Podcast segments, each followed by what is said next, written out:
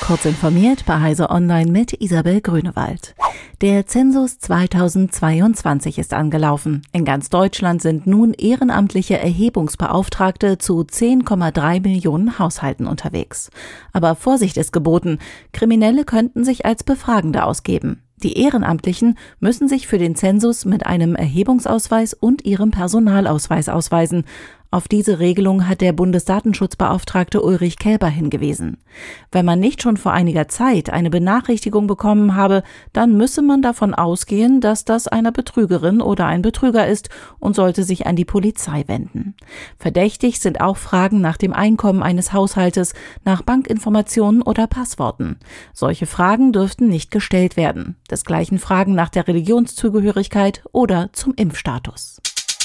Die Kritik am 9-Euro-Ticket reißt nicht ab. Während der Tankrabatt für alle Personen mit Verbrennerfahrzeug in Deutschland gelten wird, werde das geplante 9-Euro-Ticket aus Sicht des Fahrgastverband ProBahn nur für einige Menschen eine Option sein.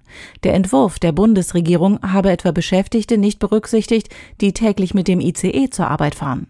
Die größte vergessene Gruppe seien die Wochenendpendler, wie etwa Studierende. Ein großes Gerechtigkeitsproblem ergebe sich aber auch da, wo der Umstieg auf Busse und Bahnen gar nicht möglich sei. Die KubeCon EU 2022 hat in Valencia begonnen. Open Source Projekte und Firmen aus dem Cloud-Umfeld stellen bis zum 20. Mai ihre Software vor. Bereits am Vortag der Konferenz stellte SUSE eine neue Rancher-Version vor und Linux-Marktmitbewerber Red Hat ein neues Open Source Projekt. Bei der Eröffnung begrüßte die Cloud Native Computing Foundation 38 neue Mitglieder. Unter anderem als Silver-Member neu dabei ist das deutsche Unternehmen B1 Systems, das Beratung und Training Training im Linux- und Cloud-Bereich anbietet.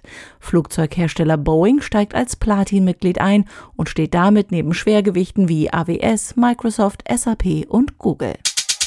In der ersten öffentlichen Anhörung zu unidentifizierten Flugobjekten seit mehr als einem halben Jahrhundert haben mehrere US-Kongressabgeordnete die Phänomene als mögliche Gefahr für die nationale Sicherheit bezeichnet. Die Zahl der nicht erklärbaren Beobachtungen beim US-Militär ist auf rund 400 angestiegen. Bisher hat das Pentagon aber keine Hinweise darauf gefunden, dass unter den unerklärlichen Himmelsobjekten solche außerirdischen Ursprungs seien.